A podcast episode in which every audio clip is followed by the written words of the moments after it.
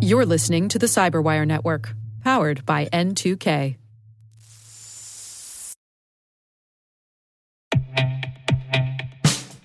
And now, a message from Cyberbit. Mastering cybersecurity is like mastering a sport.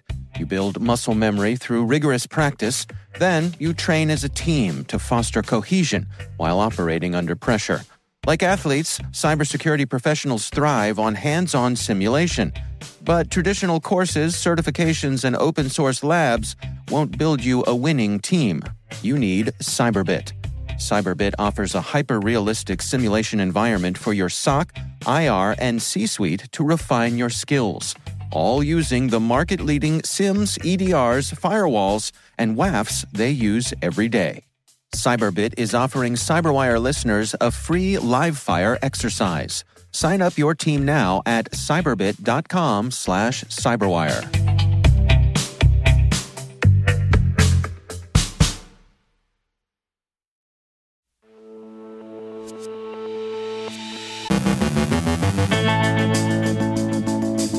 The minor mystery of GPS jamming, Twitter investigates an apparent data breach, ransomware command and control staging is discovered. Andrea Little Limbago from Interos looks at the intersection of social sciences and cyber. Our guest is Nelly Porter from Google Cloud on the emerging idea of confidential computing and a C2C offerings restricted to potential privateers.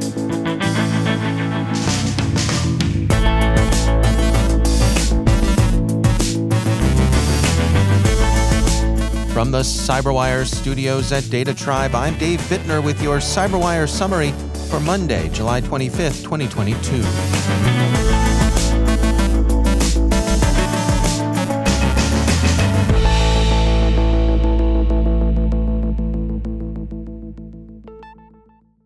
Russian electronic warfare hasn't been particularly aggressive in jamming GPS. C4ISR reviews the potential explanations, and they closely parallel the reasons why Russian offensive cyber operations have been similarly restrained. The first possibility is that, just maybe, Russian electronic warfare isn't as good as everyone thought it was.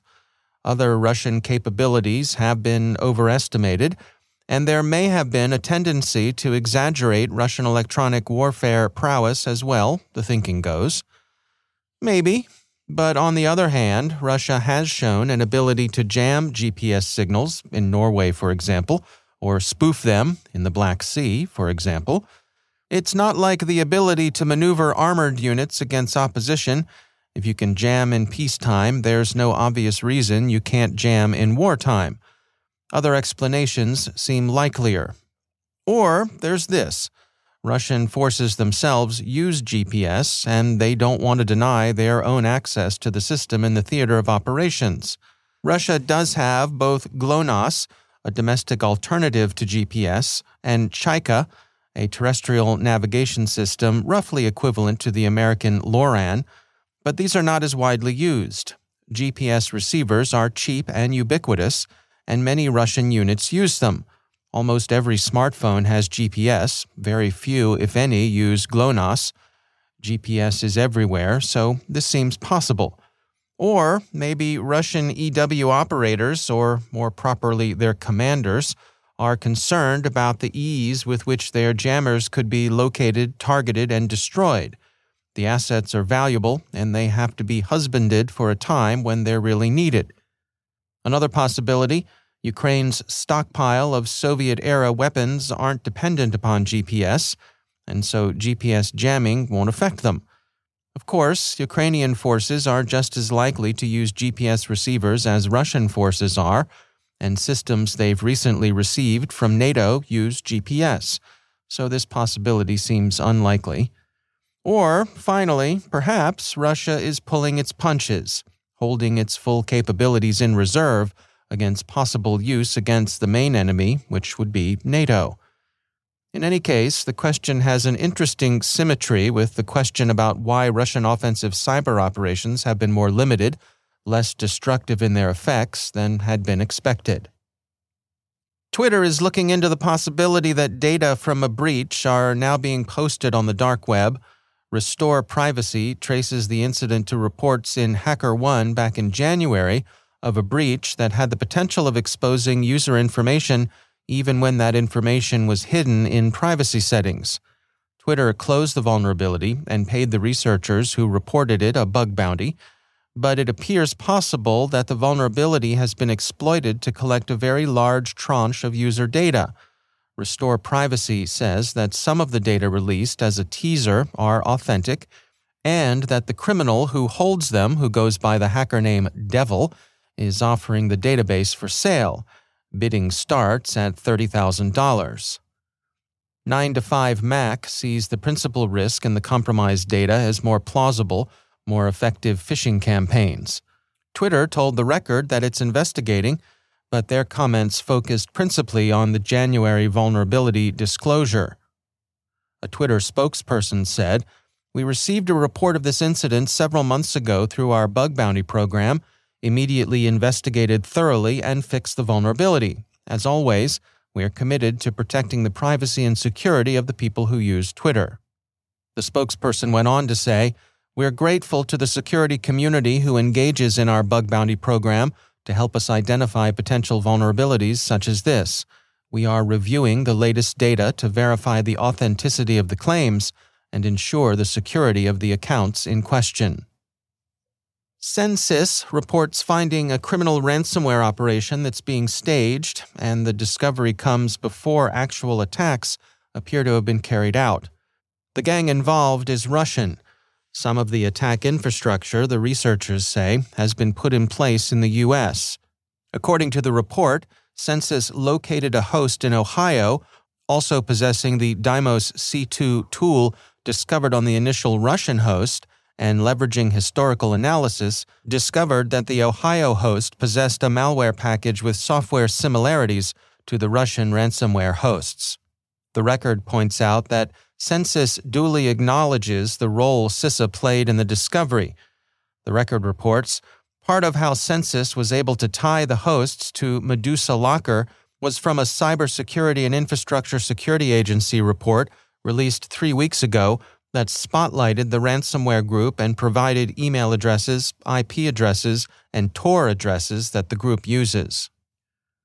And finally, there are special offers in the underground markets too.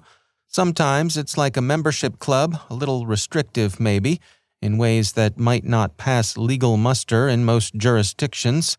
But then the writ runs differently in the C2C underworld. Security Week reports that Luna ransomware is available only to Russian speaking cyber criminals. Luna is a cross platform capable attack tool coded in Rust that's landed with some eclat recently in the criminal to criminal markets, is being offered only to Russophone affiliates, presumably because of their suitability as privateers. Are you a criminal speaking a different language? Sorry, go take your trade elsewhere.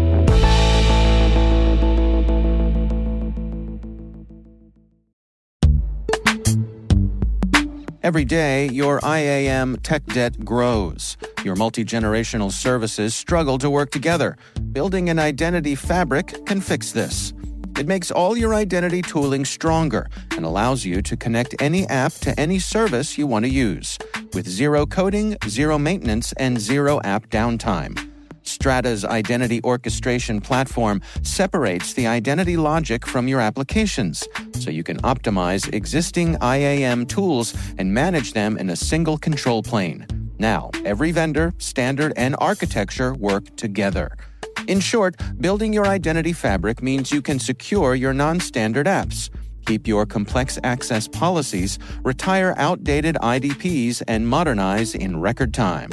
So build your fabric with Strata Identity and get rid of tech debt for good. Visit strata.io slash cyberwire, share your identity priorities, and receive a pair of AirPods Pro. Offer valid for organizations over 5,000 employees. Connect today at strata.io slash cyberwire.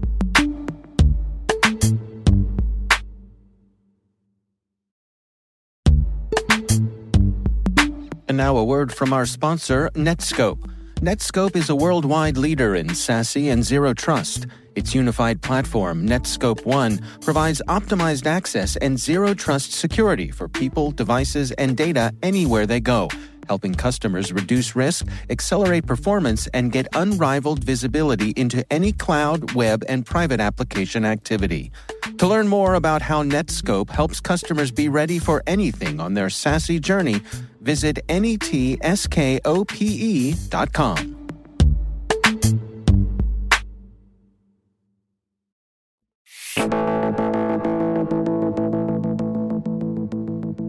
Nelly Porter is Group Product Manager for Google Cloud, where she and her colleagues have been contributing to efforts to enable and implement confidential computing.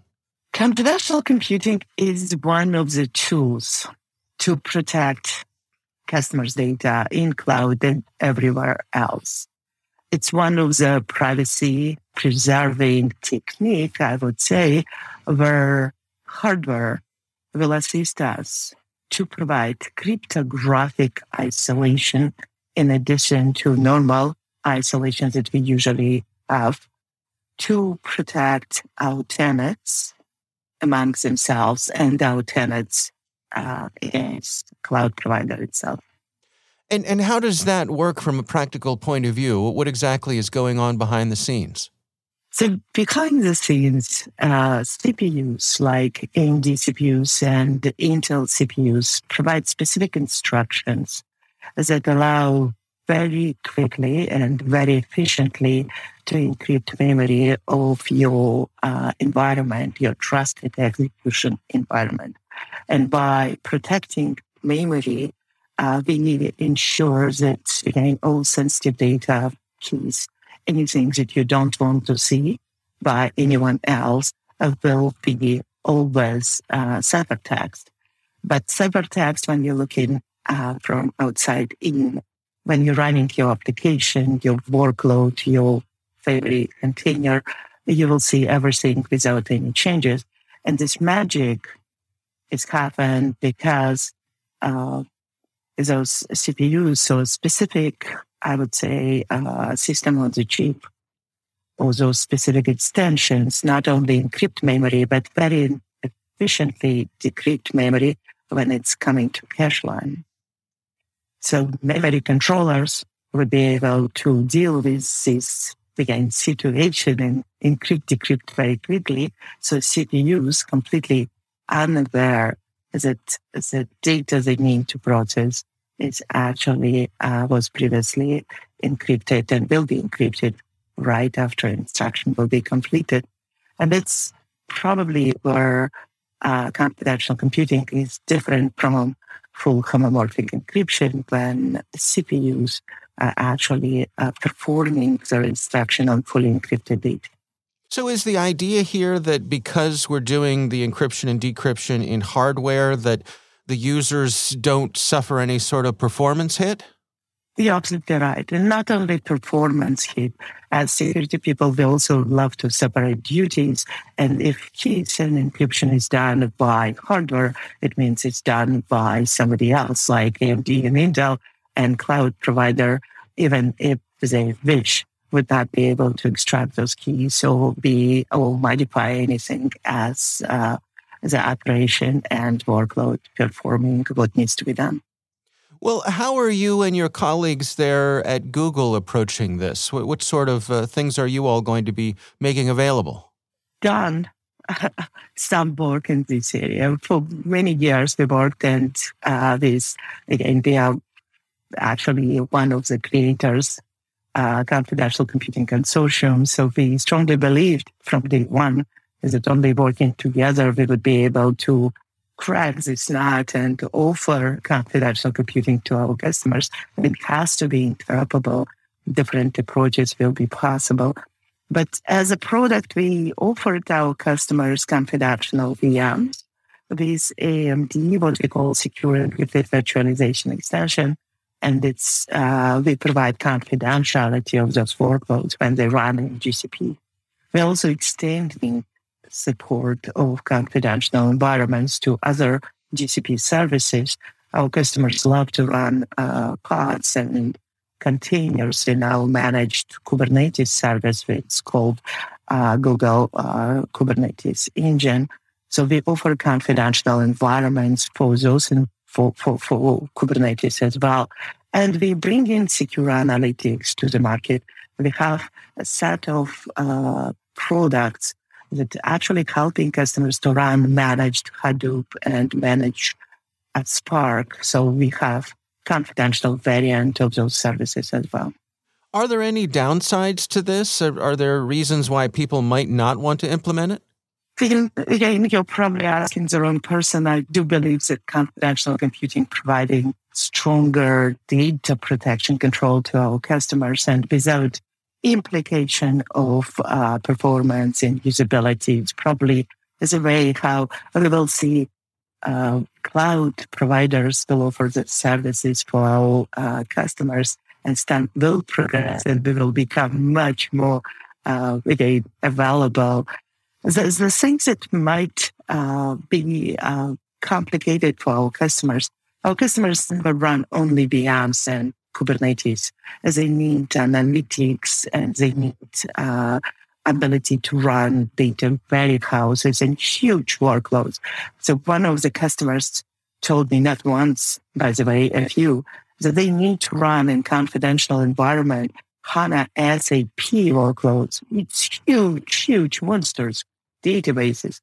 So again, we don't have the support right now for those services. But uh, again, it would be one of the reasons why customers would not apply this particular protection for their uh, workloads. Do you envision a time in the future where this just becomes a standard part of cloud computing, where this is something that's enabled by default?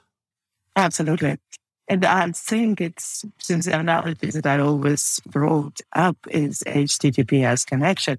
So I actually been part of a uh, situation when somebody were telling us again and again that certificate for web services is never going to catch up. And it's again today when your site doesn't support the HTTPS and doesn't have certificate, it's becoming the exception. It's not the rule. I do believe that confidential computing will be exactly the same. As time will progress and more diversity of services and CPUs will come to the market, it will become simply default, ubiquitous option for public cloud providers to offer additional privacy and protection for customers' workloads and their data. That's Nelly Porter from Google Cloud.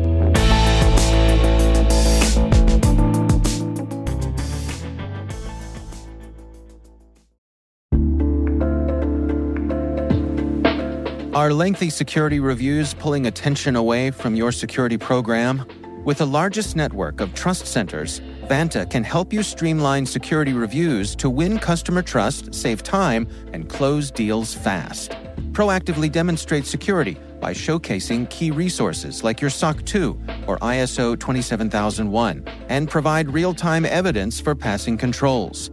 And when a security questionnaire is required, Vanta takes the first pass for you.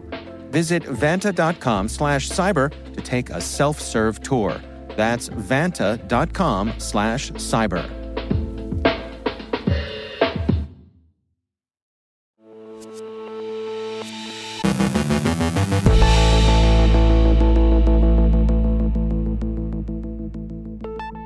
And joining me once again is Andrea Little Limbago. She is Senior Vice President of Research and Analysis at Interos.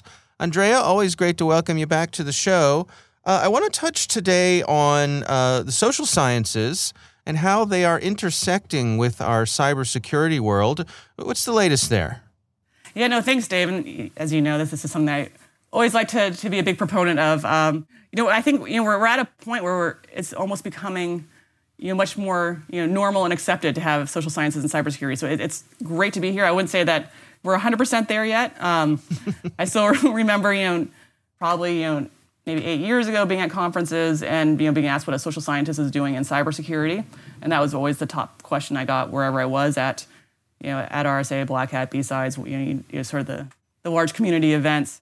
You know, right. always got that question, and I never do now. And actually, in contrast, I see more and more of the, you know, the next generation coming in with some aspect of you know, multidisciplinary. You know, they have, they have social science training. They've got you know with data science or with with various kinds of information security, and it's a really great you know multidisciplinary perspective that they're bringing into into the industry. So it's one, it's very refreshing. It's great to see.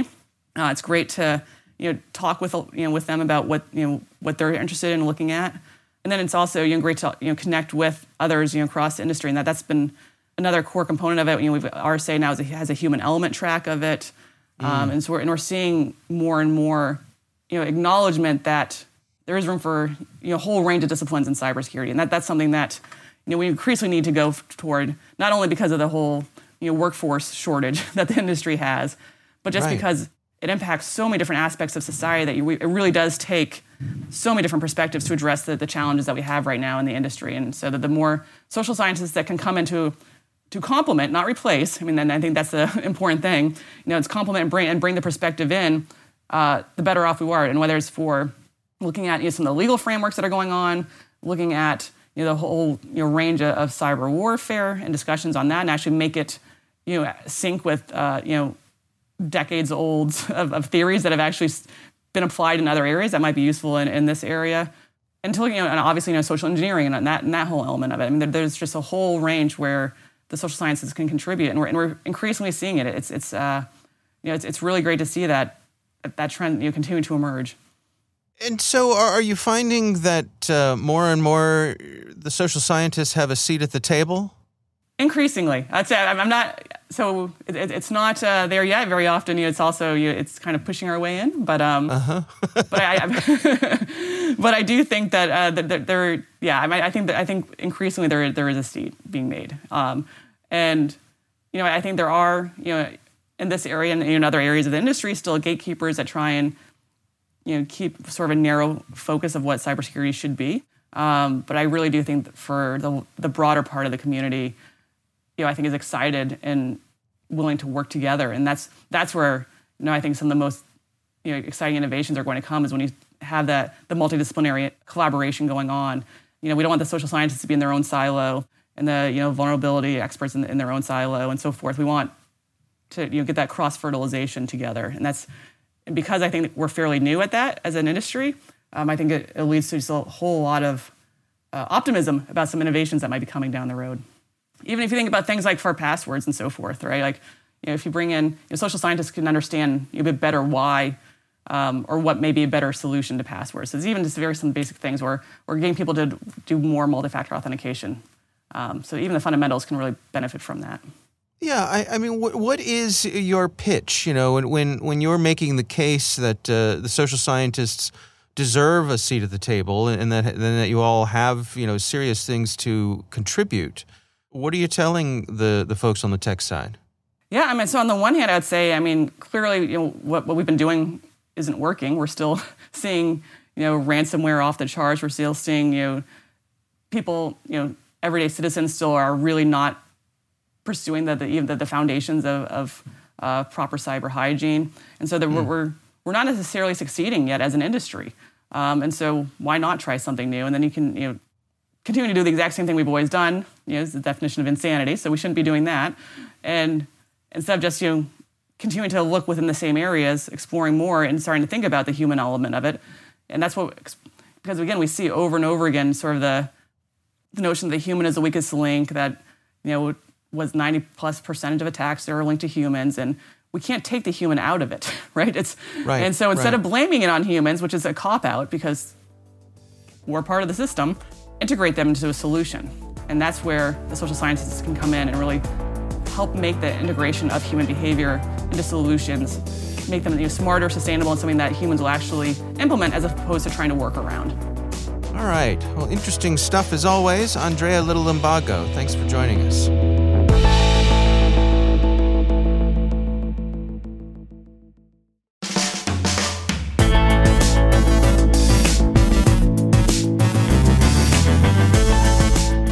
And that's the Cyberwire.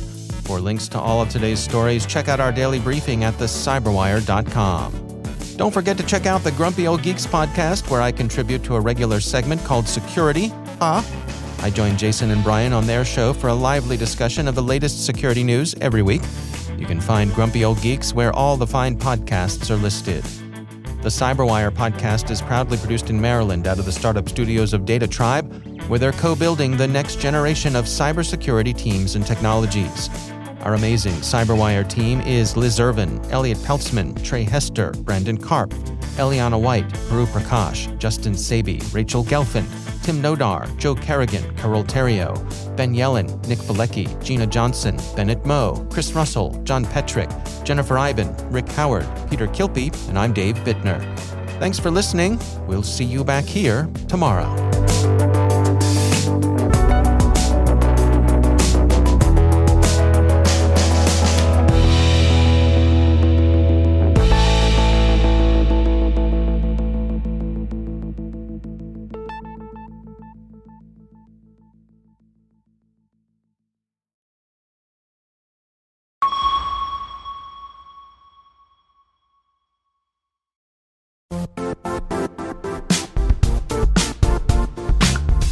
And now, a word from our sponsor, Zscaler, the leader in cloud security.